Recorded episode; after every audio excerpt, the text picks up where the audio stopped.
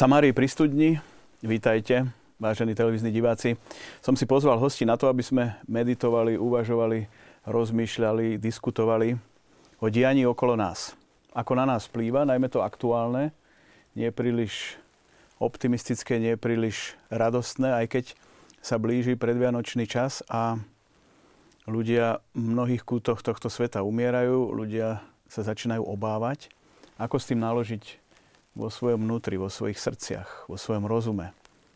Báť sa alebo so vstýčenou hlavou statočne naďalej prekonávať každodenné situácie v našom živote.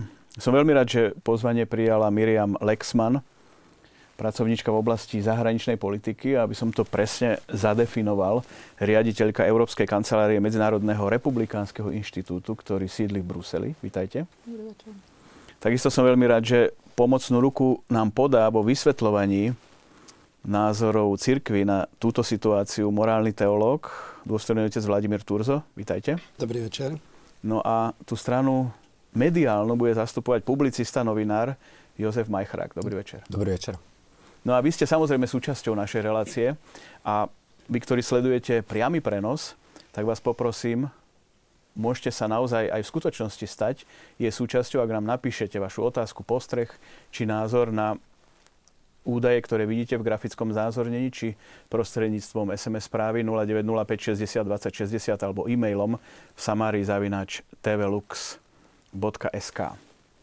Pani Lexman, vy tento týždeň nebudete v Bruseli, ale diváci vedia, že Brusel sa troška zmenil za posledné dni. Ako to na vás pôsobí? No, ja som bola v Kieve, keď, keď vlastne sa zavrelo metro a zavreli sa všetky, a zrušili sa všetky verejné, verejné aktivity, športové podujatia, kultúrne podujatia. V podstate ľudia boli nútení zostať doma, ani hromadná doprava prestala fungovať. Rozprávala som sa s mnohými kamarátmi. Mala som z toho taký zvláštny pocit, že v Kieve som sa cítila bezpečnejšie ako v Bruseli. Ako bolo to naozaj, som rozmýšľala nad tými všetkými súvislostiami, že jaký, jak sa tie všetky geopolitické ako sa tá geopolitická situácia mení a všet, všetky tie vety, na ktoré sme zvyknutí, sú jeden deň pravda, druhý nie.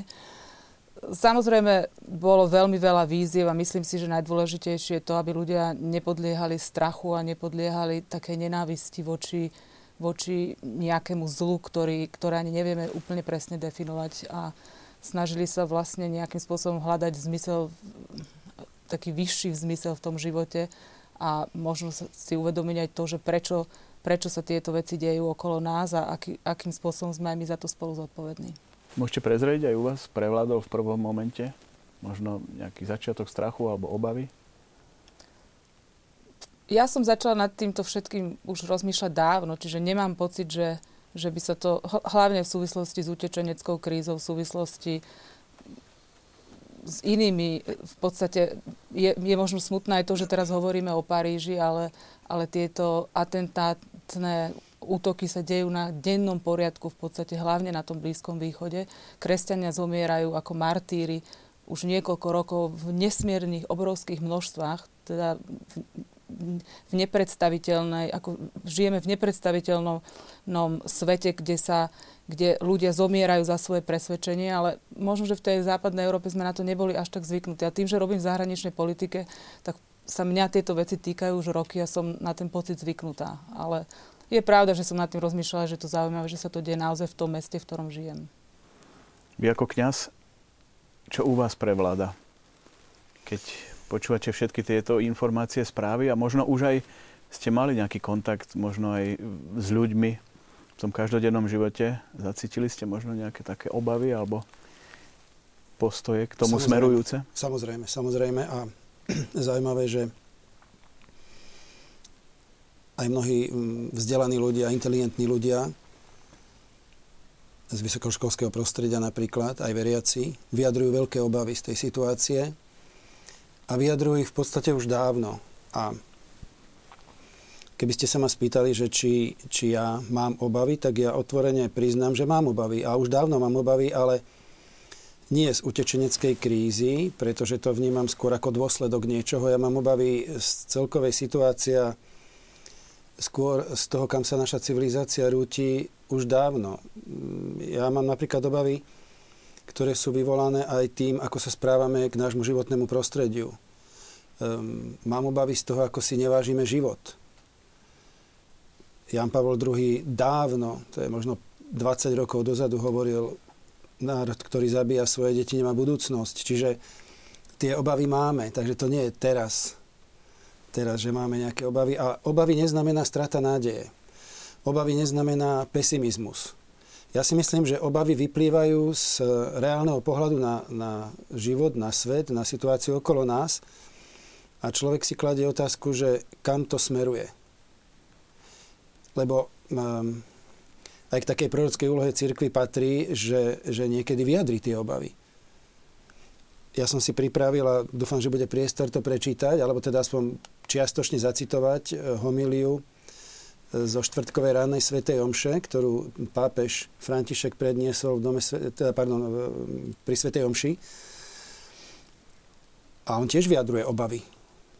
Takže patrí to k prorockej úlohe cirkvi vyjadriť obavy zo situácie, ktorú žijeme. Takže to nevnímam ako niečo, niečo cudzie kresťanovi, vyjadriť obavy. Len ide o to, že ako s tým naloží. Takže toľko na, na, vašu, odpoveď, eh, na vašu otázku. Áno, ďakujem pekne. Pán Majchrák, v médiách je jednoznačná snaha informácie poskytovať v rýchlosti.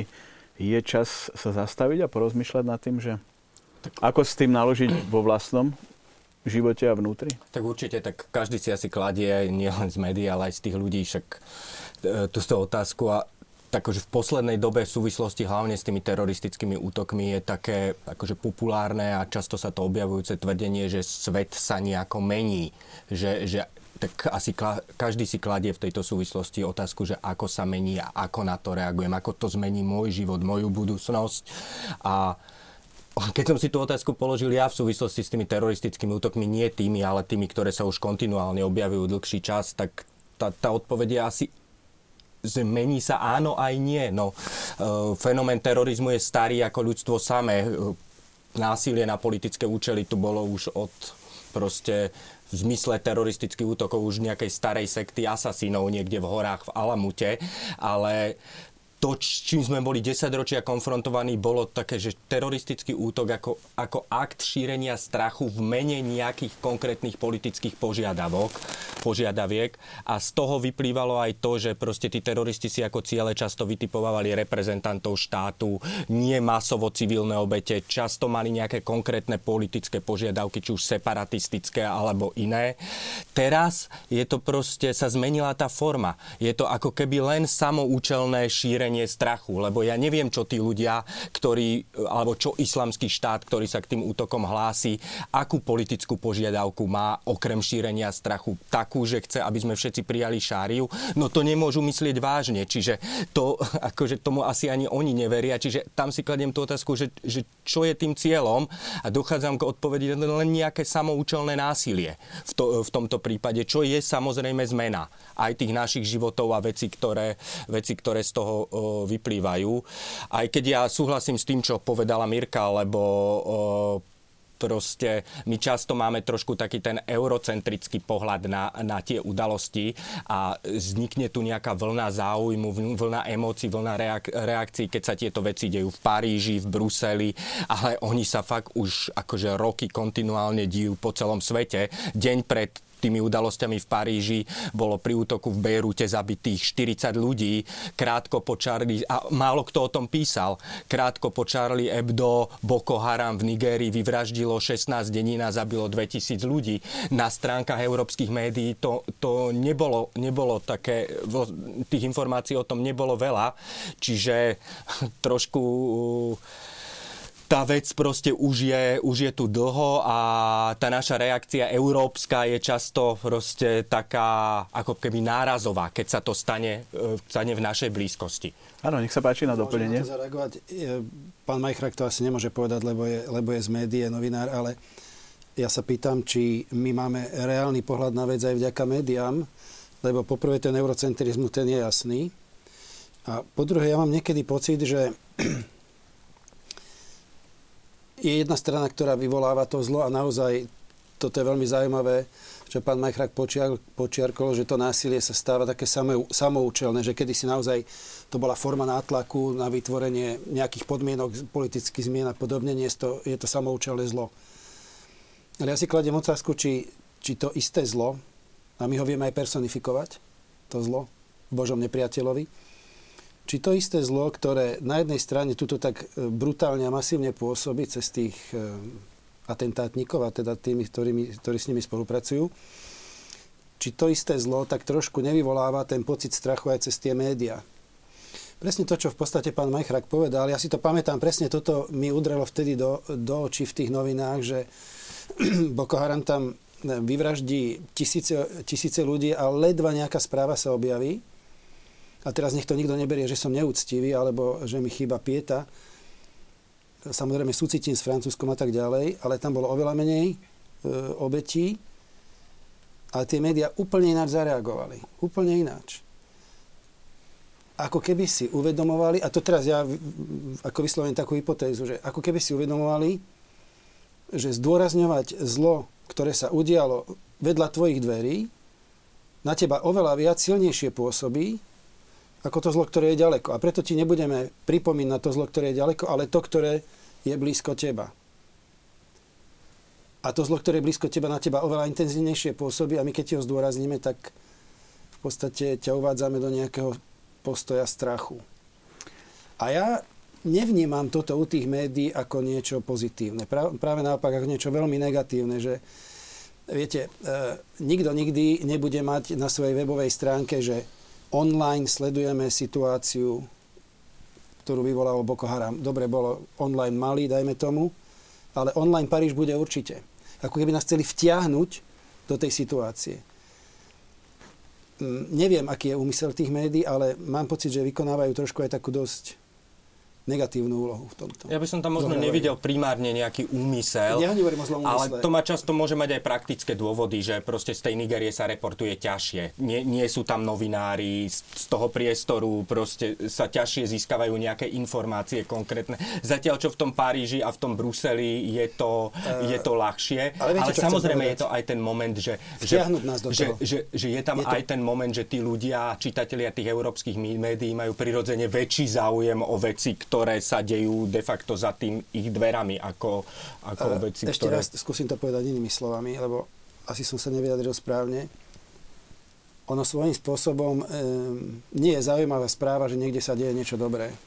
Taká šteklivá a, a pútavá správa je, že sa niečo zlé deje, lebo sme aj na to zvyknutí v akčných filmoch jednoducho to napätie, určitá forma násilia, brutality, tak vy, proste vyvoláva v človeku určité emócie ho to tak nabudí. A ja mám pocit, že niekedy tie médiá práve s týmto pracujú. Ale nemôžeme im to až tak zazlievať a pani Lex, mal by sa zazlievam. istotne k tomu chcete vyjadriť, lebo jednoducho je to bližšie k nám. Sme tu v Európe, sme na Slovensku a Francúzsko je bližšie ako Nigéria alebo Libanon alebo Mali. A samozrejme sú tam aj praktické dôvody, ktoré ste vyspomínali, kvalita spojenia, e, množstvo médií, ktoré existujú, ktoré môžu, môžu o tom informovať a tak ďalej a tak ďalej. Čiže z tohto pohľadu by som to považoval za také až prirodzené situácie a reakcie. Čo vy na to? Ja si myslím, že čo dôstojný pán Turz hovoril o, o tom zlo, zle, tak ja by som to možno že premenila na strach.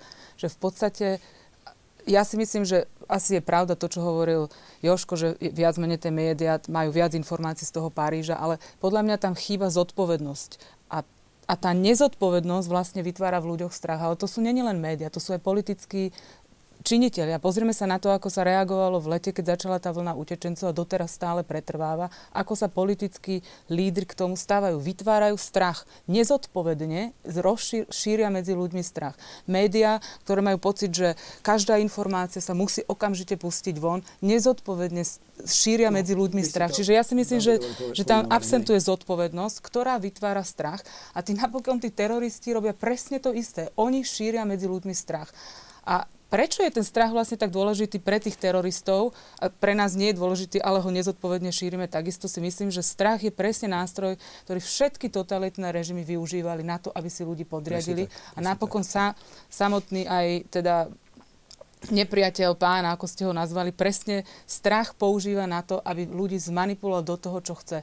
Čiže ja si myslím, že my ako keby neúmyselne, nezodpovedne sa hrnieme do toho istého, do čoho nás vlastne tí teroristi tlačia, do, toho, do takej tej atmosféry strachu, ktorá sa dá veľmi ľahko manipulovať a vlastne tí ľudia sa stávajú nástrojmi nejakého, nie, nie, nie, niekoho cieľov, čo oni vlastne nezo, ne, vôbec nevedia, že do čoho sú manipulovaní. A možno, že sa vrátim ešte k tomu príkladu z Boko Haram, lebo som sa stretla raz s biskupom z Nigérie, ktorý, ktorý povedal veľmi zaujímavú vetu. On povedal, že keby sa moslimskí predstavitelia, ktorí sú umiernení, nebáli povedať, že Boko Haram je zlo, tak Boko Haram by nebol tak silný. A zase to je len strach. Čiže oni ten strach vytvárajú medzi kresťanmi a v tom západnom svete, vytvárajú takisto aj medzi tými moslimi, že tí, tí mieromilovní moslimi sa vlastne boja postaviť proti ISIS, boja sa postaviť proti Boko Haram, lebo vlastne e, sa snažia nejakým spôsobom zabezpečiť tú svoju istotu. A tu si myslím, že je vlastne práve akože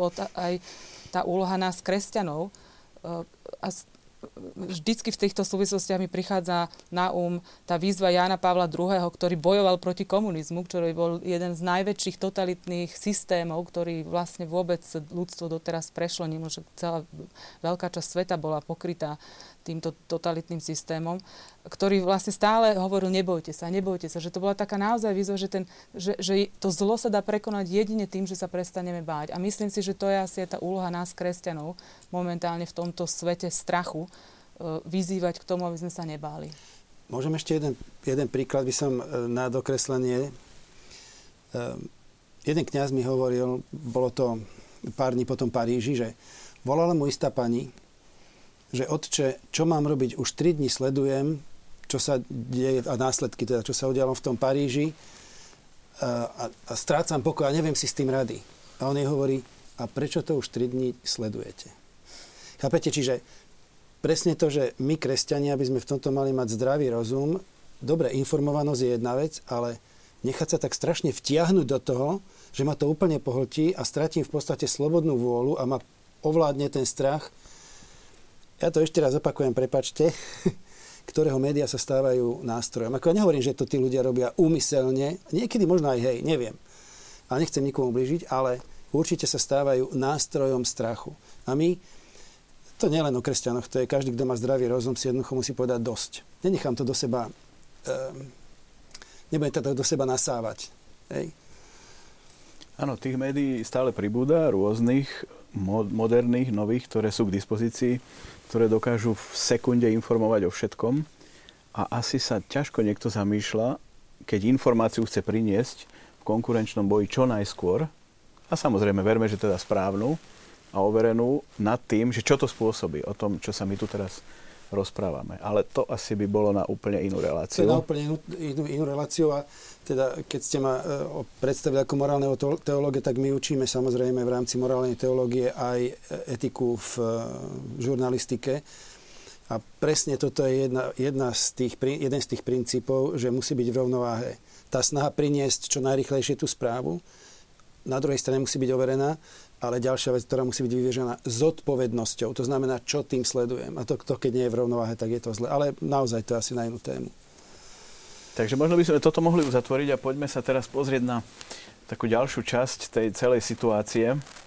Som zachytil, že potom všetkom ľudia ako keby, aspoň také sú niektoré informácie, naozaj majú tie obavy, strach a prestávajú cestovať a prestávajú povedzme chodiť len na výlety víkendové a tak ďalej do týchto metropol európskych.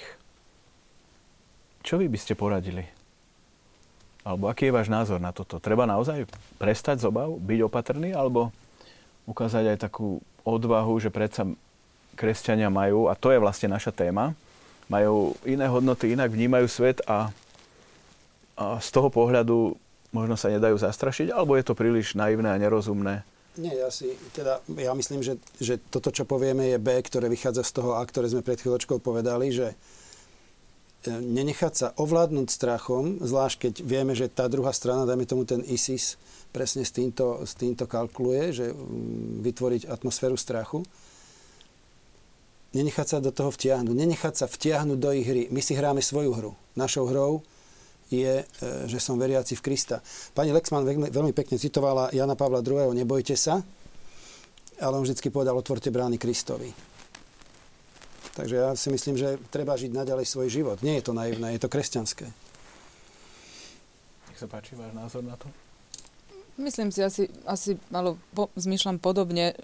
Asi nie je Myslím si, že to aj tak upadne trošku, že teraz samozrejme najbližší víkend, dva víkendy, teraz bol zavretý Brusel, tak ako za, asi zajtra tam nepôjde nejaká rodina s deťmi na, na výlet, ale je treba sa vrátiť postupne do toho normálneho života, života a samozrejme aj, ale aj tlačiť na, tlačiť na vlády a tlačiť na politických predstaviteľov, ktorí majú šancu viac spolupracovať a komunikovať. To, to, čo sa stalo napríklad v Paríži, tak už teraz vieme, že tam zlyhali možno, že nejaké bezpečnostné zložky medzi Nemeckom a inými krajinami a samozrejme aj Belgickom málo komunikovali. Čiže máme tu tú infraštruktúru, ale sú poddimenzovaní, nemajú financie, tak možno, že aj ľudia si musia uvedomiť, že niektoré veci budú stať viac.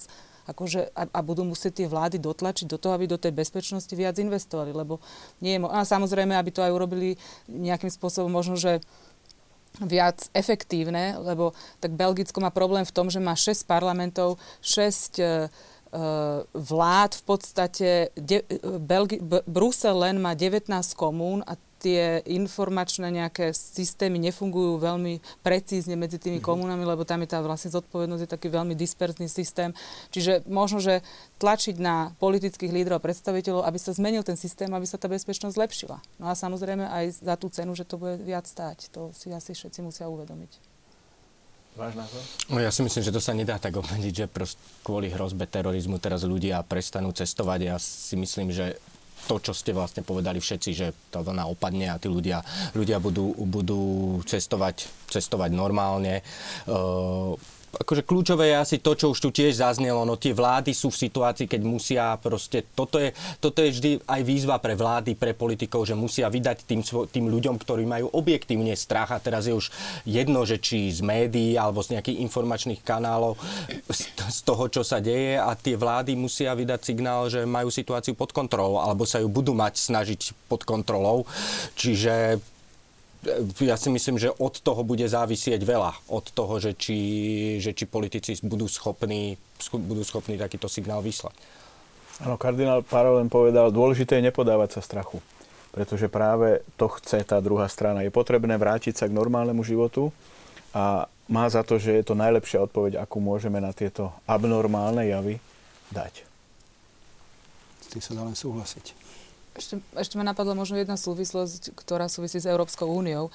Bezpečnosť bola vždy medzi jedným z najvyšších položiek z toho, čo ľudia po, požadujú alebo očakávajú od Európskej únie. Čiže možno, že teraz je aj, aj priestor na to, aby voliči jasne povedali, že my nechceme, aby Európska únia išla do tohto sektoru, do tohto sektoru, aby sa princíp subsidiarity v týchto oblastiach dodržiaval, ale tuto chceme, aby ste bližšie spolupracovali, aby ste sa zamerali na to. A možno, že teraz máme tú situáciu aj tie veci, ktoré sa týkajú možno, že ktoré sa citlivo vnímajú v niektorých členských štátoch, aj na Slovensku, ktoré sú kritické voči Európskej únii, povedať jasne, tuto nechceme, aby ste konali, ale tu chceme, aby ste konali viac. Áno, skúsme teraz poprosiť režiu a máme pripravený príspevok z nedele po tom, čo sa udialo vo Francúzsku, kde sa na námestí Sv. Petra k tomu vyjadril Svetý Otec. Prezidentovi Francúzskej republiky a všetkým obyvateľom. chcem vyjadriť svoju sústrasť, bratskú sústrasť. Som na blízku všetkým rodinným príslušníkom obetí, všetkým rodinným príslušníkom tých ľudí, ktorí prišli o život a použiť Božie meno a na ospravedlnenie takejto, takéhoto činu je bohorúhanie. V telefonickom rozhovore pre taliansku televíziu TV 2000 na otázku redaktora, či útoky vníma ako súčasť Tretej svetovej vojny, o ktorej sa už viackrát verejne vyjadril, pápež potvrdil, že teroristické útoky sú jej súčasťou. Zdôraznil, že pre takéto činy nie je žiadneho ospravedlnenia.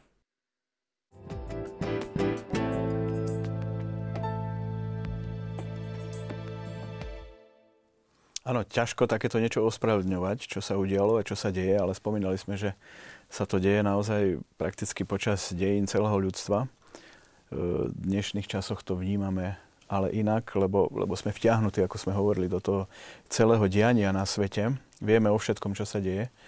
A kde je teda dôvera v pána? Ako ďalej postupovať v týchto veciach, keďže ako keby sa zdalo, že tá civilizácia v západnej Európe sa vzdialuje niektorým tým základným hodnotám, a to ste aj vy naznačovali, že sa venujú veciam, ktoré možno nie sú až také prioritné.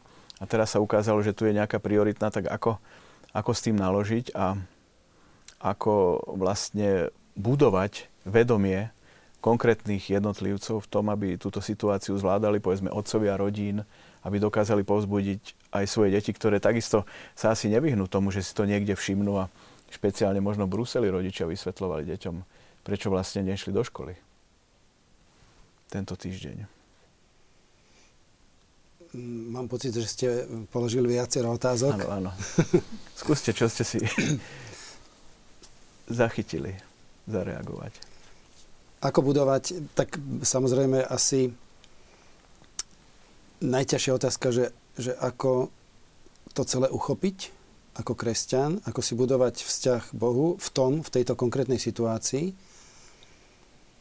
Ja mám pocit, že ono to možno tak prirodzene provokuje k tomu, že človek sa viac začne zamýšľať nad zmyslom života, nad svojim vzťahom k Bohu, lebo mm, možno nás sa to ne, až tak nedotýka, ale predstavme si, že, že by sme žili v Paríži a nebodaj by sme sa boli nachádzali niekde blízko miesta, ktoré bolo postihnuté, lebo však ich bolo viac, teda tými atentátnikmi, tak človek by si asi položil otázku, že čo keby som tam bol býval?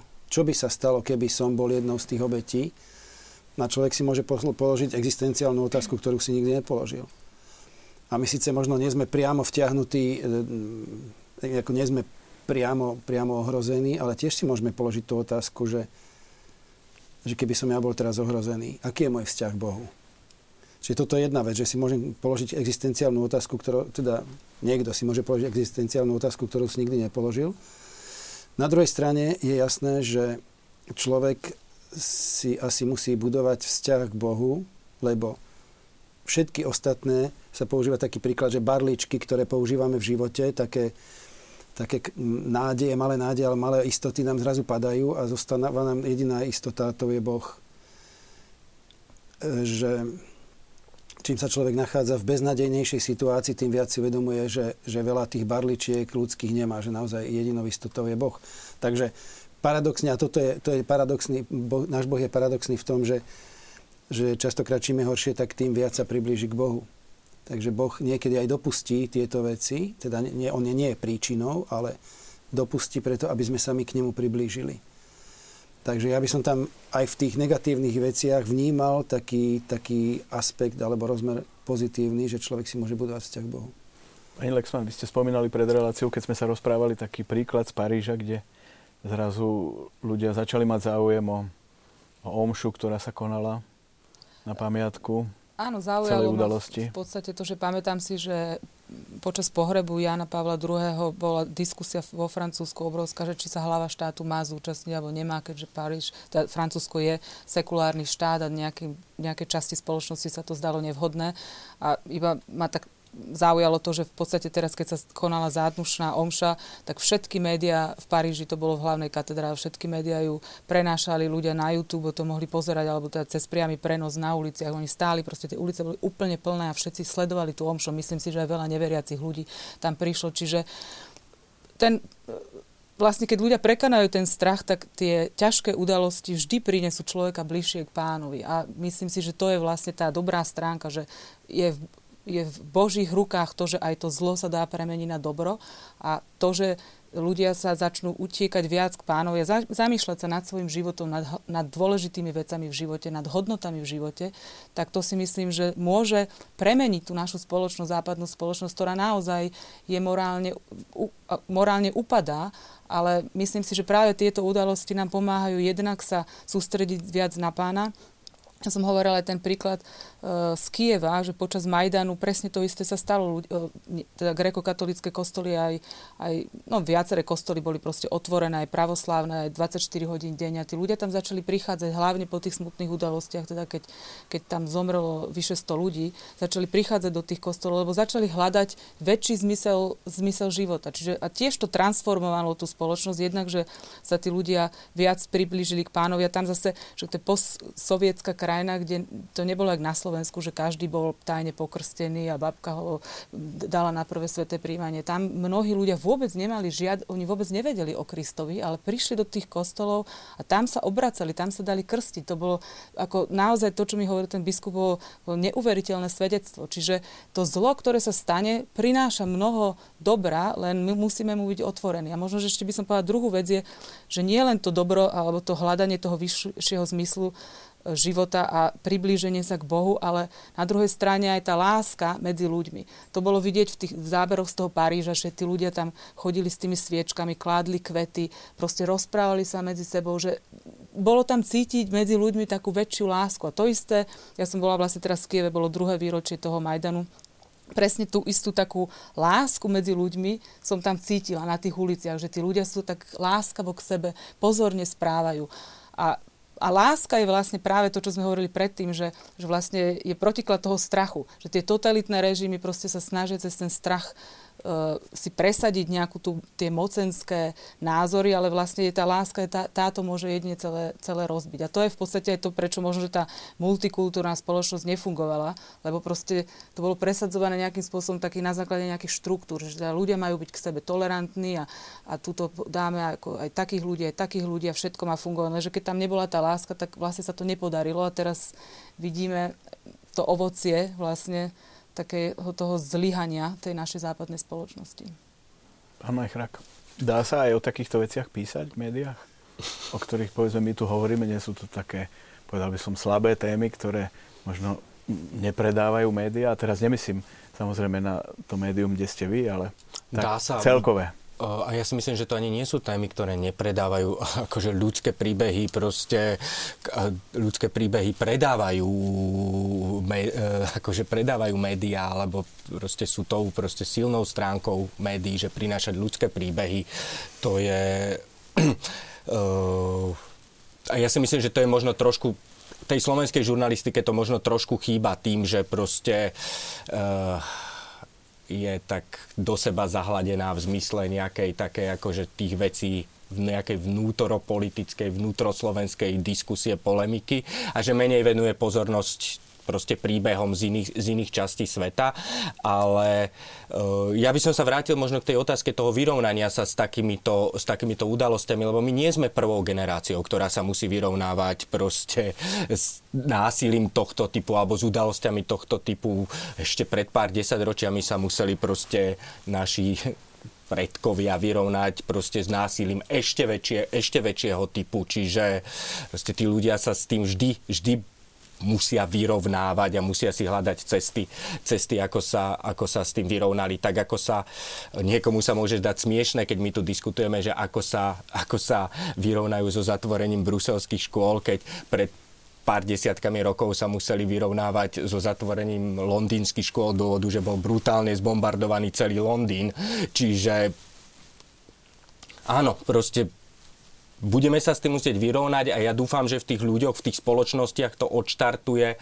Proste procesy, ktoré tu naznačila aj Mirka, že proste môže to štartovať nejakú solidaritu, nejakú reflexiu, že, že, tá naša kult, že ten náš život, tá naša kultúra proste sa musí nejako viac zomknúť, aby to, to, v tomto bola silnejšia a dokázala tieto výzvy, e, výzvy prekonávať. No dúfam, že toto, ak pri všetkých nejakých tých negatívnych uh, veciach, ktoré, ktoré sa dejú, môžeme hovoriť o nejakých pozitívach, tak možno dúfam, že niečo, niečo takéto môže byť vlastne takým pozitívnym dôsledkom tých udalostí.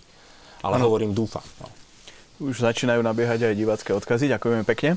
Divák z Partizanského dáva relatívne naozaj kredibilné otázky.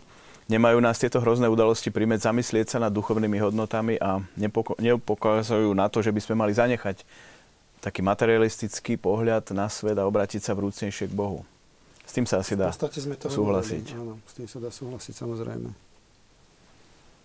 A ďalší divácky ohlas, denne zomiera od hladu množstvo ľudí, ktoré ďaleko presahuje Áno. tie počty, o ktorých hovoríme a o tom sa tiež málo hovorí.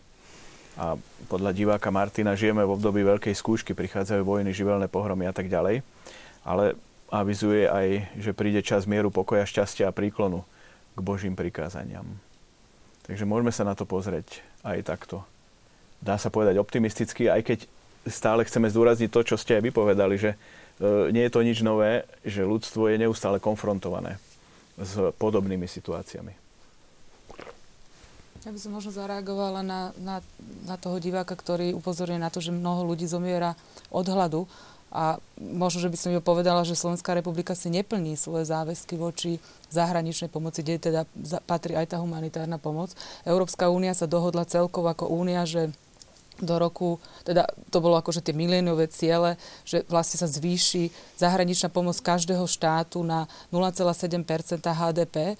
Slovensko nemá ani 0,1% A t- dokonca ešte tá naša zahraničná pomoc sa, sa v posledné roky znížila. Čiže Čiže my si, my si sami, sami neplníme. Samozrejme sú mnohé zbierky, čo robí katolická charita, že kresťania majú možnosti, alebo aj ne, teda nie kresťania, aj nekresťania, lebo však sú iné organizácie, cez ktoré sa dá pomáhať priamo, ale, ale myslím si, že je, je aj naša úloha ako, ako občanov tejto republiky proste tlačiť na tú vládu, aby sme si minimálne tie záväzky, ku ktorým sme sa zaviazali, plnili. Myslím si, že to by bola zase téma na ďalšiu inú reláciu, ale v každom prípade, ak by sa občania, ktorí zdá sa, že podľa toho, čo sme sa aj rozprávali, ako keby viac vnímajú tieto veci, o tomto vedeli, tak istotne by sa im to asi veľmi nepáčilo a vy ste spomínali pred reláciou, že aj tie nedávne, povedzme aj Svetomartinská zbierka, že prinášajú signály, že ľudia začínajú naozaj viac vnímať potrebu ano, pomôcť druhému. Áno, áno. Pom- pomôcť človeku v núdzi. Zatiaľ samozrejme ešte nemáme u nás v Bratislavskej arcidieceze tú, tú zbierku vyhodnotenú teda nemajú, arcibiskupský úrad ešte nemá kompletný výsledok, ale ja čo mám takto signály od, od kňazov z farnosti, že ľudia boli štedrejší ako po iné roky. Paradoxne boli štedrejší voči ľuďom, ktorí sú mimo Slovenska, lebo po minulé roky to boli všetko zbierky, teda zbierka sa vždy realizovala, na, teda, pardon, sa použila na Slovensku, teraz je to mimo. Takže tá štedrosť medzi ľuďmi stále je. Kardinál Torán povedal, pokiaľ nastáva vojna civilizácií, je potrebné uplatňovať rozum. A kresťania by mali v súčasnom svete nájsť odvahu k odlišnosti a zároveň by si mali dávať pozor, aby nedávali vzklíčiť nenávisti. K tomu vyzýval. A podľa neho vychádza terorizmus z duchovného prázdna Európy. Dá sa s tým súhlasiť? Áno, v podstate sme to už aj trošku spomínali a myslím si, že to sme hovorili tiež aj pred reláciou chvíľku o tom, že v podstate tí, tí samoatentátnici alebo tí mladí muži, ktorí sa dajú naverbovať na tie teroristické činy, že, že to sú ve, veľa, mnohí z nich teda vyrastali v Európe, že to nie sú ľudia, ktorí prišli z inej kultúry, ale oni mali styk s tou našou západnou kultúrou a možno, že to, to, tá prázdnota ich práve tu tak uchopila, lebo máme tu rozbité rodinné vzťahy, ľudia sú veľmi materiálne založení. Vlastne je pravda, že tá západná spoločnosť žije takým prázdnym životom, ale samozrejme je tam aj mnoho, mnoho plnosti toho života, len to treba nájsť. No, títo mladí muži pravdepodobne našli práve nejakú inú odpoveď, ktorá, ku ktorej oni boli vedení, ako to človek sa nestane samoatentátnikom zo dňa na deň. Čiže žiaľ, uprostred tejto našej západnej civilizácie sú tu zárodky strašnej nenávisti, ku ktorej sú títo ľudia vlastne zneužívaní, lebo hľadajú nejaký vyšší zmysel života a toto im je poskytnuté. Ja si myslím, že, že, že by som nepovedal, že vychádza z duchovného prázdna Európy, ťaží z duchovného prázdna, lebo akože tam si zase treba povedať, že ten, teror, akože ten terorizmus alebo ten islamský terorizmus ideologicky vychádza skutočne z nejakej radikálnej interpretácie islamu ktorej sa darí, bohužiaľ, aj v niektorých častiach Európy rekrutovať ľudí, možno práve kvôli tomu, že že, že, že tí ľudia necítia výzvu nejakú inú, alebo že, že tá európska kultúra je slabá. No, alebo alebo tá Európa je už tak oslabená, že týchto ľudí nedokáže možno niečím iným zaujať, alebo alebo sa nedokážu, alebo sa nedokážu integrovať, alebo necítia uh, alebo sú im málo len tie sekulárne prejavy toho, čo dnes hovoríme, sekulárne hodnoty tej dnešnej Európy. Možno im málo demokracia, sloboda prejavu, ale čakajú niečo viac a to niečo viac im, im Európa nedokáže dať. Preto sa stávajú možno ľahším ter, ľahkým terčom pre nejaké pre nejaké radikálnejšie ideológie. Ja som si teraz není istý, že či to dokážem dobre pomenovať, nie som filozof, ale mám pocit, že, že toto môže byť uh, jeden, jeden, jeden z vecí, ktoré tomuto, ktoré tomuto napomáha, ale skutočne ten prameň by som vedel, ten prameň by som videl niekde proste trošku inde, proste v tom, v tom radikálnom islame alebo radikálnej in, interpretácii islamu, ktorý dnes nachádza proste tisíce, tisíce stupencov po celom svete.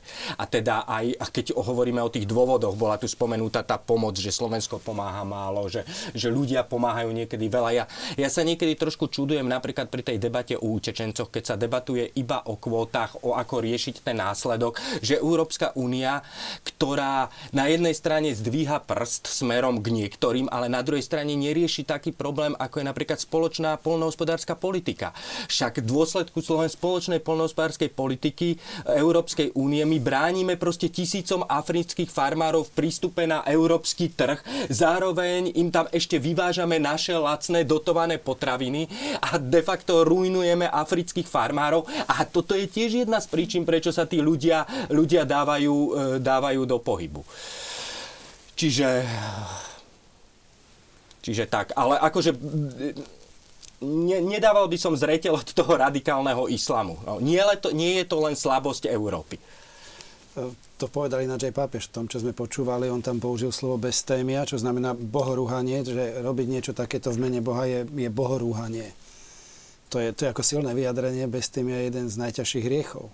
Je to proti prvému Božiemu prikazeniu, teda prvému najdôležitejšiemu. V podstate v mene Boha robiť zlo. Úplne absurdné, postavené, postavené na hlavu celé náboženstvo. Aj, takže ak to, aj keď ťažko povedať, či to oni robia v mene Boha, či si oni vôbec tento náboženský rozmer nejako uvedomujú, ja neviem. To asi... No to som sa ja chcel spýtať práve, že svedomie výčitky svedomia alebo niečo také? Myslíte, že je úplne zapadnuté, alebo je to naivné sa to pýtať? Nie je to naivné, Pri pretože... niekom, kto nie, dokáže nie, nie, strieľať to, na To je druhých? legitimná otázka. To je legitimná otázka, kde je svedomie tých ľudí, samozrejme, lebo zase keď sa teda prihlásim o slovo ako morálny teolog, tak musím povedať, že jeden zo základných postulátov, keď hovoríme o svedomí, je, že svedomie nemôže nikdy vyhasnúť. Proste je to nejaký plamienok, u niekoho možno už len pahreba, ale stále to tlie, lebo vyhasnuté svedomie znamená mŕtvý človek. Takže svedomie je len, vieme, že človek má jednu, bohužiaľ, obrovskú schopnosť to svedomie utlmovať. Takže a tam zohráva úlohu kultúra, tam môže zohrávať, oni mohli mať doslova, ak sa hovorí, vyplachnutý mozog tí ľudia. Hej, že formácia, manipulácia, čo my vieme či neboli pod drogami, ako to si absolútne nevieme asi, asi predstaviť. Problém je to, že vlastne nikoho z tých ľudí nechytili. Oni nevedia vypovedať už, lebo všetci, všetci zomreli prakticky, nie? Buď sa odpálili, alebo, alebo zomreli zásahom bezpečnostných síl. No.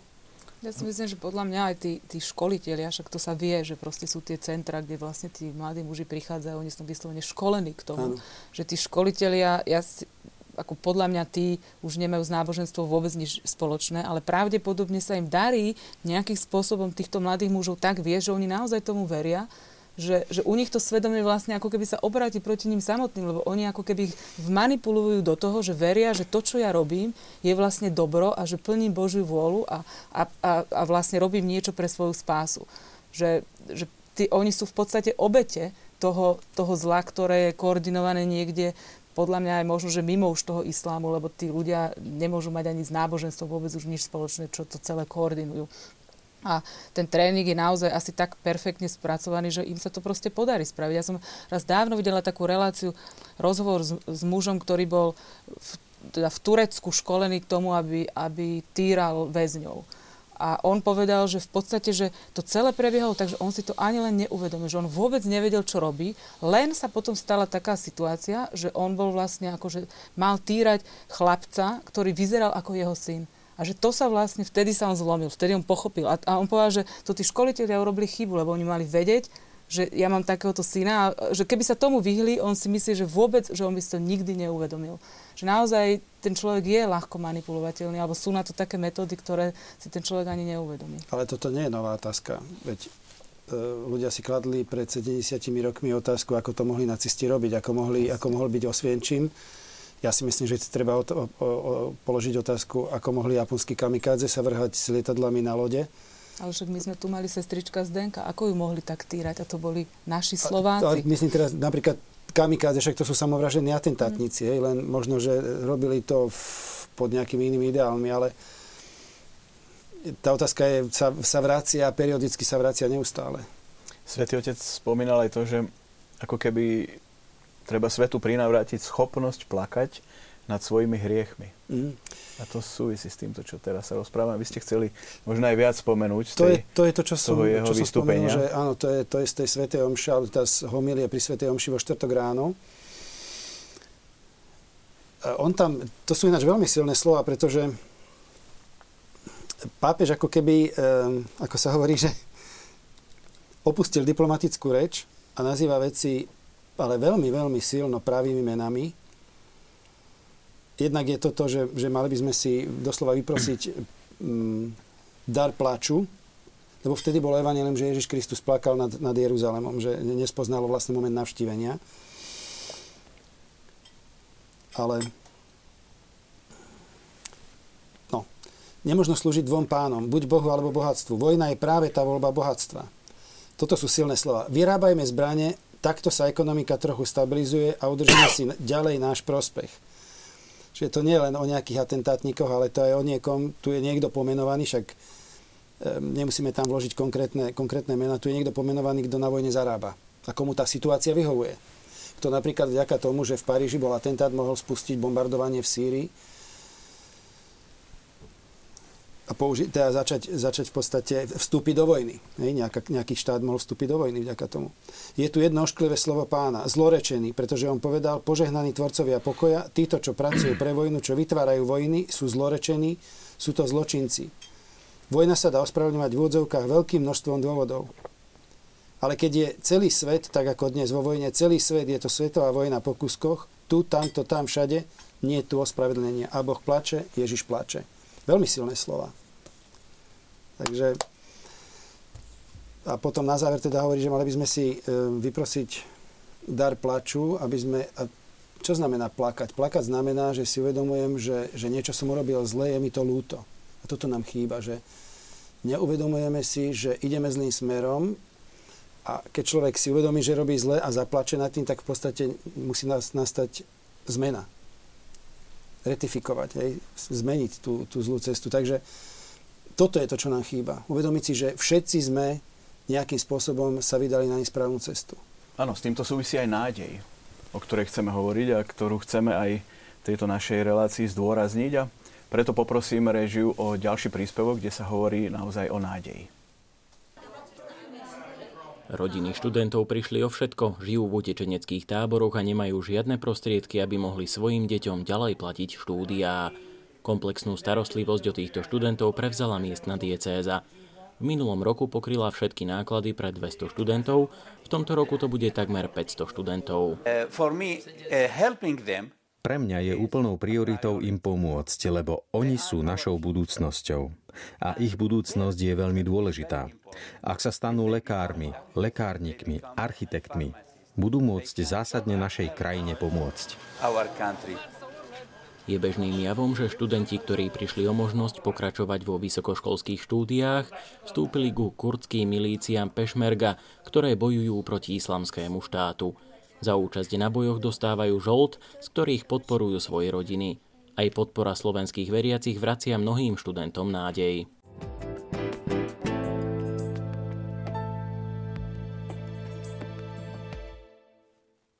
Áno, v tejto súvislosti veľmi silné slovo a pozbudzujúce slovo nádej. Jeden z divákov sa nás aj pýtal, ako je to možné, že na celom svete v súčasnosti zomiera veľa kresťanov. Čo s tým, ako sa k tomu vnútorne postaviť, lebo zrejme naši diváci, aj my tu v štúdiu nemáme šancu nejak veľmi to ovplyvniť. Nemáme ako možnosť... toto všetko vnímať? No, paradoxne téma e, zomierajúcich kresťanov e, nie je téma, ktorá vzbudzuje beznádej, lebo už Tertulian povedal, e, krv kresťanov je krv učeníkov je semenom nových kresťanov. Hej, to znamená, kresťan, ktorý zomiera, čiže martyr, znamená svedok. A to je najvyššie svedectvo viery, keď človek je ochotný položiť svoj život. Takže každá smrť kresťana, na jednej strane z ľudského hľadiska dráma, dráma, veľká dráma, na druhej strane obrovské svedectvo viery a teda aj nádeje, že, že láska k Bohu môže zvíťaziť nad láskou k vlastnému životu, čo je úžasné posolstvo nádeje. A ja by som možno rád, aj keď možno, že to by bolo, bolo slovo na záver, ale ja by som rád um, zdôraznil jednu vec, že my tu hovoríme o rôznych formách zla, ktoré sa deje, ale už v dejinách sa udialo to najväčšie zlo, ktoré človek mohol spáchať, a to keď sme zabili Božieho syna. Ako už väčšie zlo človek nemôže spraviť, ako zabiť Božieho syna. A keď Boží syn zomrel na kríži rukou človeka, tak to slovo nádeje, teda kríž, ktorý je symbolom kresťanstva, je tým najväčším symbolom nádeje, lebo z toho najväčšieho zla vzýšlo to najväčšie dobro. Skrze smrť Božieho syna sme boli vykúpení.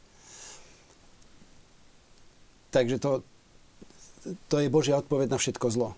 Na všetko zlo, ktoré príde, že, že Boh vie aj cez to najväčšie zlo priviesť dobro a to je jednoducho Božia odpoveď nádeje.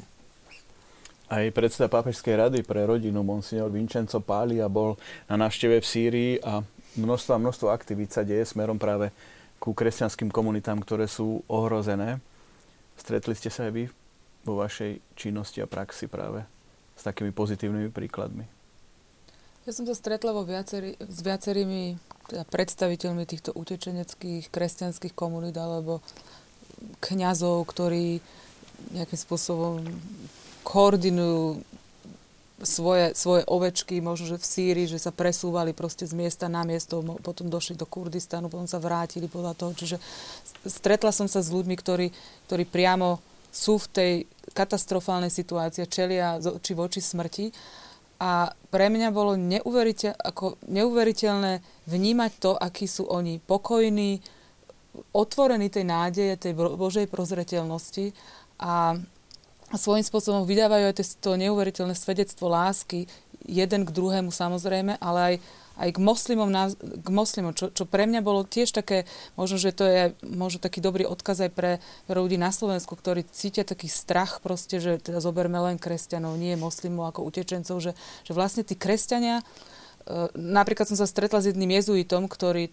ktorý je teda sírčan a on, vlastne ten jeho tábor, ktorý, kde boli hlavne kresťania, lebo to bol kňaz, ktorý vlastne so, svojim, so svojou obcov nejakým spôsobom putoval a teda sa snažili nejakým spôsobom uchrániť svoje životy. A príjmali mos, moslimov, ale hlavne ženy, ktorí, ktoré buď muži odišli bojovať, alebo boli zabití a proste ženy s deťmi, čo ostali same, tak sa teda utiekali k nemu o to, aby, aby tiež mohli byť súčasťou toho, toho tábora. A on ich vždycky prijal a, a on teda ISIS ho vyzval k tomu, že proste nechajú ich na pokoj, ale nesmú príjmať moslimov. Čiže oni, oni im zakázali dať to svedectvo tej, tej kresťanskej viery a tej lásky k blížnemu. A napriek tomu teda oni to robili, tak potom to aj kniaza jedného evakuovali, druhý zmizol. Proste, čiže oni vlastný život v podstate za to za, za tú lásku k blížnemu sú ochotní položiť vlastný život aj za tých moslimov, kde vlastne Slováci to možno, že často aj v tých médiách je to tak, ale nielen v médiách, aby som zase sa nevrátila k tej prvej otázke, ale je to často portretované tak, že, že tí moslimy sú tí zlí a tí kresťania sú tí dobrí, ale ono je to, ono v podstate v, ta, na tom, v, tom, v tom danom prostredí je to úplne inak. Je tam veľa dobrých moslimov, veľa dobrých kresťanov a samozrejme to zlo pochádza od inakiaľ. Ja, ak môžem na, na to nadviazať, čo hovorila Mirka. Ja som bol tento rok aj v Iraku, aj v Sýrii. A teda ja musím povedať, že mne je nesmierne ľúto, že, že starobilé kresťanské komunity, ktoré tam žijú a ktoré ešte hovoria aramejsky, čiže jazykom Ježiša Krista, vlastne defi, de, definitívne miznú, miznú z tohto regiónu. A teda Dôvodov toho, dohodov toho je viacero, ale ja si myslím, že z toho vyplýva jedna pre, pre ten náš západný svet, ku ktorému sa teda aj my, aj my pričítame, vyplýva k toho jedna veľká výzva a tá výzva je taká, že robiť zodpovednú zahraničnú politiku. Lebo pretože tá situácia tam je je taká, aká je, je to trochu aj naše maslo na hlave. Aj maslo západného sveta a dôsledok niektorých nie celkom premyslených a nie celkom správnych zahranično-politických e, politických krokov, ktoré mohli byť robené aj s dobrým úmyslom, to nepopieram, ale spôsobili, spôsobili proste e, veľmi, veľmi, negatívne, veľmi negatívne následky. No ako ja nepoviem asi žiadne prekvapenie, že keď sa rozprávate s ľuďmi, s kresťanmi v Iraku a v kresťanmi v Sýrii, tak vám povedia, že, že za tých diktátorských režimoch, však to nikto neskrýva, Sadama a, Hus, Sadama Husajna a a Asadovcov v Sýrii sa im teda žilo podstatne bezpečnejšie a v podstate tá ich situácia bola podstatne lepšia. Áno, pôsobí to na prvý pohľad ako veľký paradox. To, čo ste teraz zadefinovali je to na prvý pohľad paradox a zároveň to ne, nemá slúžiť, ako sa to niekedy robí, na ospravedlnenie týchto dvoch režimov, ale má to byť také poučenie, že, že proste veci môžu byť ešte aj horšie, ako sa niekedy zdajú. Áno, z očí voči ľudskému násiliu prosím, aby sme mohli prijať milosť pevného srdca bez nenávisti, umiernenosť, zdržanlivosť a zachovanie si chladnej hlavy. To povedal po atentátoch arcibiskup kardinál Parížskej arcidiecezy. Myslíte, že je ťažké udržať takýto postoj vo verejnej mienke? Zdržanlivosť, miernosť, ohľaduplnosť. No nie je to jednoduché. Vidíme aj z diváckých otázok, niektoré sú veľmi radikálne, až ich takmer nemôžem prečítať, ale... Len ja už nechcem hovoriť, lebo obávam sa, že by som zase začal hovoriť o tých médiách. Možno, že som tak trošku vysadený proti ním, lebo mám pocit, že tie médiá tu zohrávajú príliš veľkú úlohu v tom, ako, aké, aké názory majú ľudia. Nemôžem si pomôcť, ale zase by sme sa vrátili na začiatok relácie. Áno, áno. To nechceme. No. Tak skúste nám vypovedať, pán Majchrak, ešte nejaký taký osobnejší postoj kresťanov z tých krajín, aby sme to možno ešte lepšie dokázali vnímať a pochopiť, ktorý ste sám zažili na, na vlastnej koži. Cítili ste tam od nich nenávisť voči tým, kvôli ktorým teda musia meniť svoj život? Necítil, ako tak, je tam, samozrejme, že tam je istý, istý neviem, ako tú emóciu presne nazvať, ale môžem to možno nazvať, nazvať nenávisťou alebo negatívnou emóciou smerom k tomu ISIS, alebo ako to oni po arabsky volajú daš, ktorí, ktorí museli opustiť svoje domovy, majetky.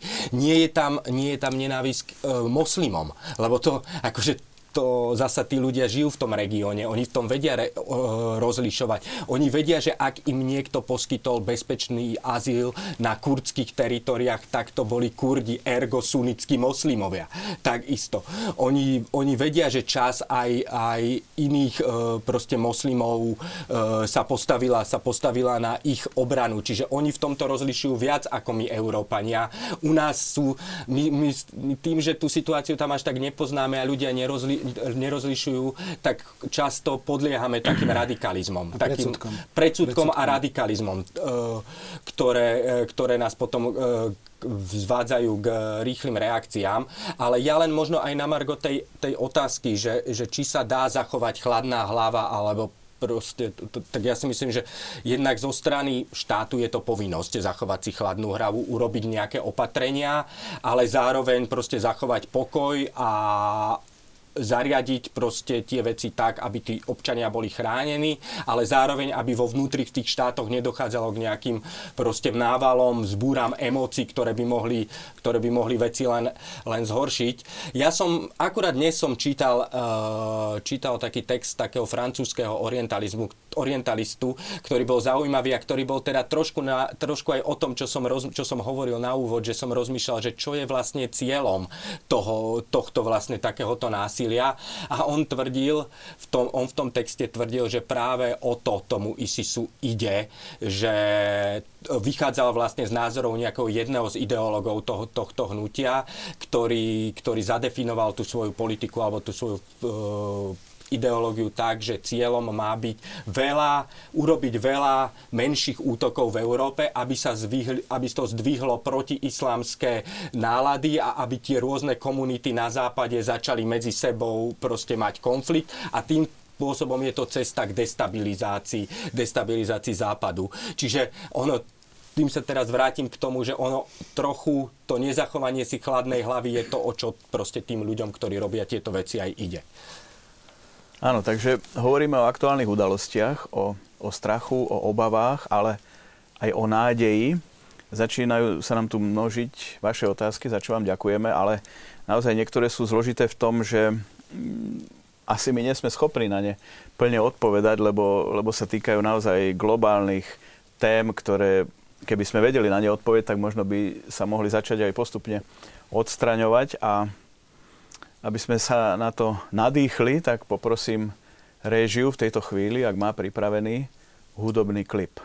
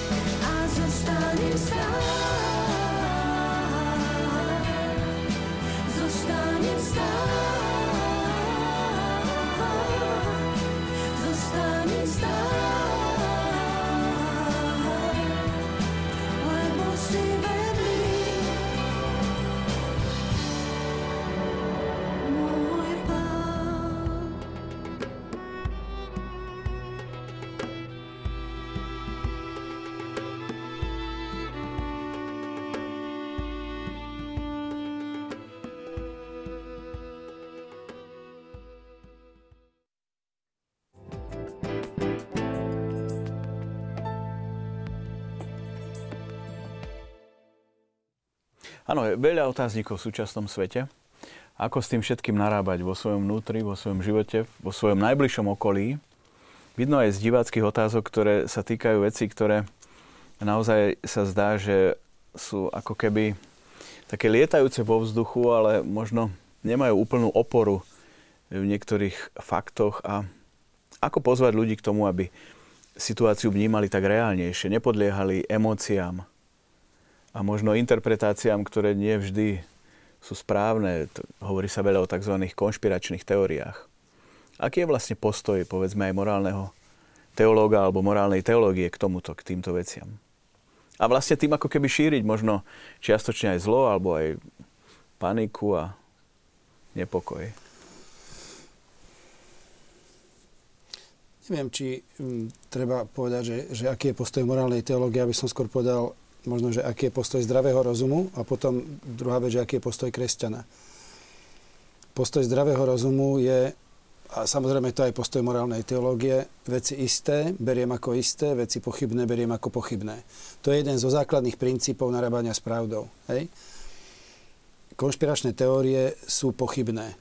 A častokrát um, negujú same seba Takže na základe konšpiračných teórií vytvárať istú interpretáciu v zmysle istoty alebo bezpečnú interpretáciu situácie asi nie je správne. Naozaj pochybné veci treba, treba uh, alebo tam, kde je pochybnosť, treba si to uvedomiť. To je zdravý rozum. Druhá vec, že ako kresťan mám k tomu pristúpiť. Ja by som možno tak trošku to, to aplikoval, alebo pokúsil sa vysvetliť na tej tzv. utečenskej kríze. E, ja sa pamätám, že som sa akurát vrátil z, z púte v Šaštine 15. septembra a stretol som kamaráta, ktorý, však netreba menovať, do okolností je riaditeľom jednej, jednej organizácie, ktorá pomáha na celom svete. Práve sa vrátil z hranice, lebo Maďari v ten deň vlastne zavreli hranicu. Vrátil sa z hranice maďarskej a hovoril, že 4 dní, e, že spali sme maximálne 2, no, hodiny v noci, že cez ruky nám prešlo 4 tisíc utečencov. To, čo mi opisoval, bolo príšerné.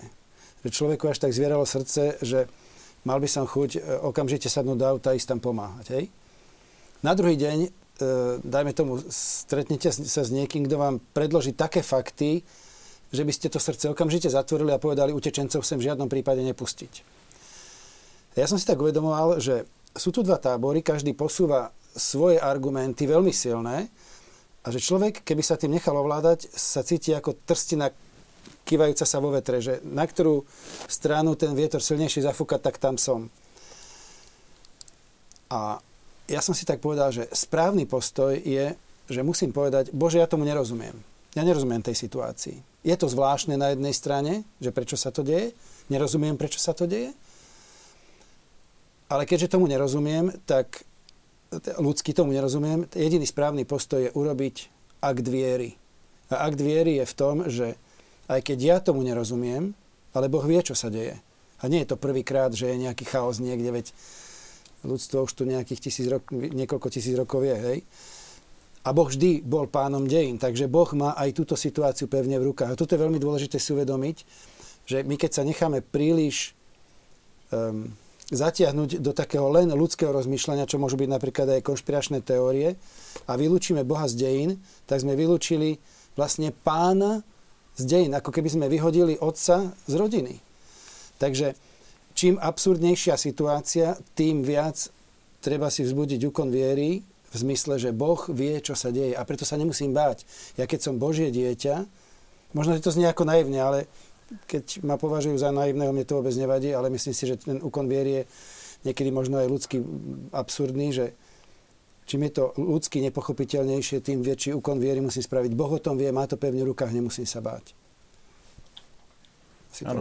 Ďakujem pekne. Média asi, tam tak je to jasné, lebo zdroje sa preverujú, informácie sa preverujú. A... Ako kde, no. Ale, ale ja si myslím, že trošku, akože to je ten rozmach konšpiračných teórií v takom, že v priamom prenose, ako ich môžeme sledovať v posledných rokoch, súvisí trochu s takoutou demokratizáciou médií, ktorá je, že dnes už médium, na médium nepotrebujete mať veľkú budovu, veľa peňazí, veľa redaktorov, ale v zásade je tu, sú tu sociálne siete, blogy, v podstate každý, kto si založí blog, sa môže istým spôsobom tváriť ako médium. A tie konšpiračné teórie, ktoré tu vždy boli, ale skôr boli tak na úrovni takých spoločenstiev, keď to trošku zvulgarizujem, tak na úrovni tej krčmy, lebo však vždy boli, že za tým je ten a ten nechcem už teraz hovoriť, že kto konkrétne, ale však vždy to bolo, tak zrazu dostáva ako keby takú legitimizáciu, veď však som to videl napísané tam a tam a zasa tí ľudia aj celkom objektívne pri tých všetkých starostiach a podobne nerozlišujú medzi relevantnosťou tých zdrojov. Nie všetci rozlisujú, že toto je nejaký seriózny zdroj, e, toto je neseriózny zdroj. Čiže toto všetko prispelo k tomu, že, že, že môžeme sledovať fakt nebývalý rozmach konšpiračných teórií, konšpiračných teórií v poslednej dobe. A na otázku, že čo s tým robiť, ja ani, ja v podstate ani neviem, no mala by to byť skôr vec nejakého vzdelávacieho systému, si myslím. Je to, znie to síce ako klíše, ale lepšiu odpoveď v tejto chvíli fakt neviem, neviem dať. Akože malo by to, akože to tí ľudia, ktorí vzdelávajú, ale aj rodin, tam nemyslím len učiteľov, ale aj rodičov a podobne, by mali toto nejakým spôsobom vedieť, vedieť absorbovať. Čiže a, a tí ľudia ten názor na to si proste majú tvoriť, no aj, na, keď tu bola spomenutá tá utečenecká kríza, že raz tento povie to, druhý človek to, tak ja neviem, že na základe čoho, ja som presne ten istý pocit som často zaznamenával, že, že takto je to také, že, že na, ľudia, ktorí bojujú na jednej strane s tým, že áno, mali by sme pomáhať na odre, ale však to je hrozba, tak musí tam byť na jednej strane tá otvorenosť a, a, proste, že sme postavení do situácií, keď tu fakt sú ľudia, ktorí reálne potrebujú pomoc, napríklad tí, ktorí utekajú pred vojnou, ale zároveň je tu aj nejaké, ako my sme mali pri tom rozhodovaní, teraz už v zmysle nejakom politickom a podobnom, zvážovať aj nejaké skúsenosti a fakty, ktoré, ktoré tu sú, povedzme, že že príliš veľká ústretovosť v niektorých krajinách viedla aj k tomu, že tam, sú dnes, že tam je dnes situácia, keď je tam nezvládnutá integrácia. Vieme, že kresťania sa dokážu integrovať ľahšie ako niektoré iné komunity a podobne. A toto zasa tiež nemôže byť druhou stranou tej diskusie označované za nejaký šovinizmus Samozrejme. alebo podobne, lebo, lebo to, je, to vychádza z nejakých faktov. Áno, ďakujem pekne. Pani Lexman, jeden z divákov aj spomínal, že ako to vlastne je na tej Ukrajine, že či naozaj to tak všetko je, povedzme, ako ste to aj vy tak mm, naozaj úprimne vnímali. To je ďalší taký fakt, ktorý sa objavuje, že ľudia majú množstvo iných informácií a, a nie všetko je interpretované tak, ako možno by aj mohlo byť.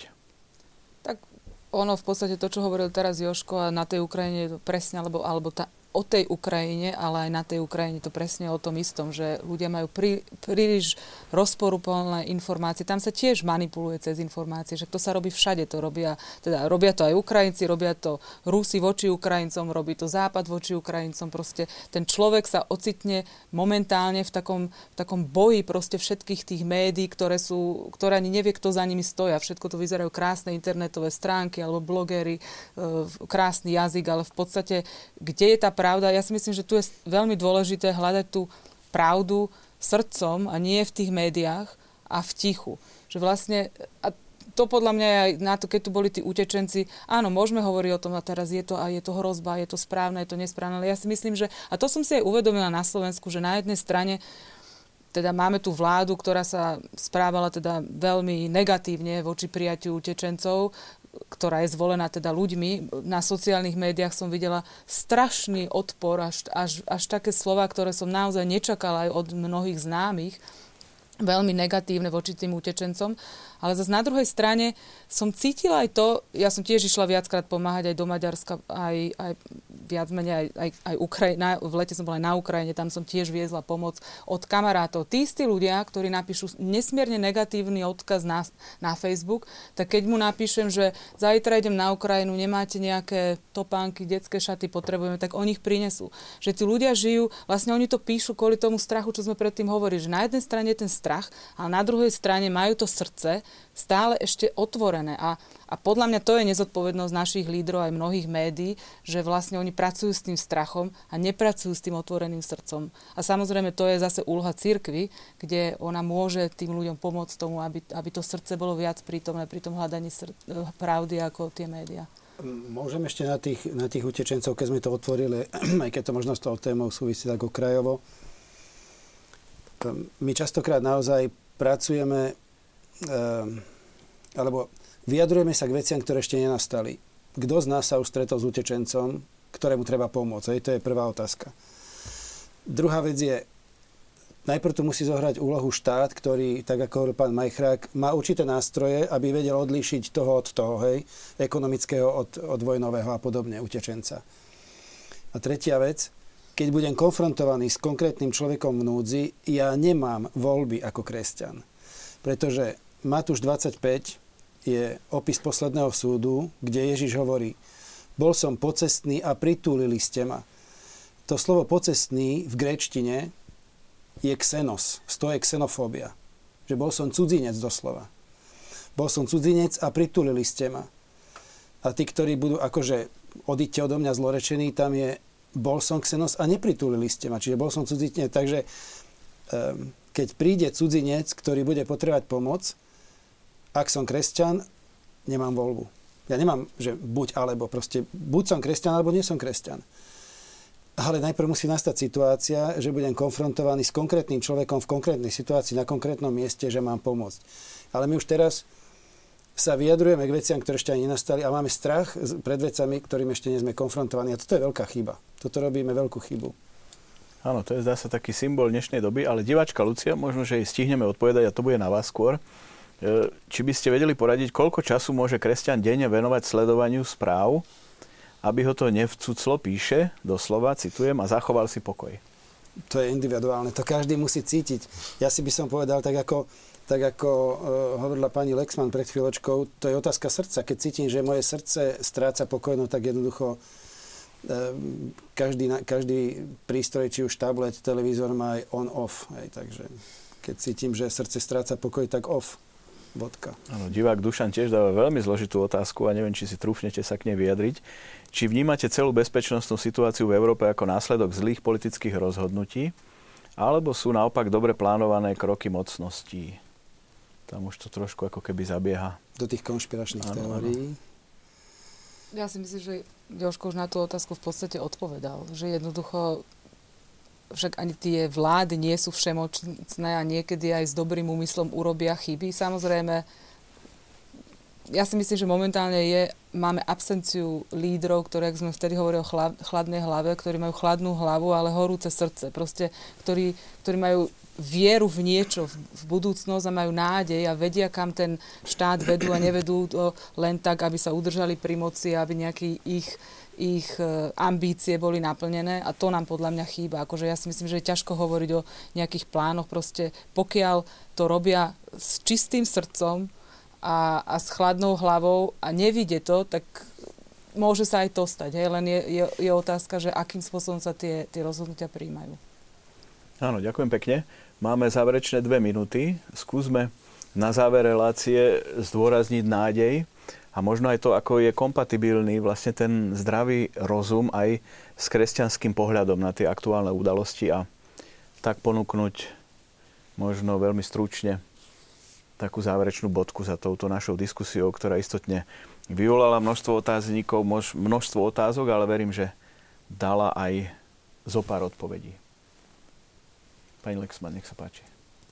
No, veľmi ťažko tak všetko sklbiť do jedného, ale ja by som možno, že vytiahla to slovo, ktoré sme už spomínali, ale nie až tak možno dostatočne tá zodpovednosť, ktoré vlastne tá zodpovednosť nejak ako je robená s tou nádejou, ale zase na druhej strane aj s, tým, s tou racionalitou, ako s tým, s tým s tou chladnou hlavou, že proste sa v každodennom živote, aj politicky, aj ekonomicky, aj vo všetkých tých mojich úlohách správam zodpovedne. Áno, nádej a zodpovednosť od vás? Ja som len teraz sa snažil toto rýchlo si vybaviť nejakú situáciu, že keby, keď by akože ten zdravý rozum alebo tá racionalita tom, niekedy sa mi to bylo s tým, uh, s tým ako keby náboženským presvedčením, podobne nenašiel som. tak neviem. No a celkom na záver, dôstojný otec? Ja si myslím, že jednoznačná odpoveď je dôvera v Boha. My sme mali dnes e, liturgia slova na, dnešnú, na dnešný deň hovorí aj teda čítanie zo starého zákona, aj z nového zákona, dôvera v Boha ako základný postoj. Ja by som toto chcel zdôrazniť. Máme dôveru v Boha, nebojme sa. Nenechajme sa príliš ovládnuť tým, čo nám ponúka, to, čo, čo nás zoberá o pokoj. Áno, ďakujem pekne.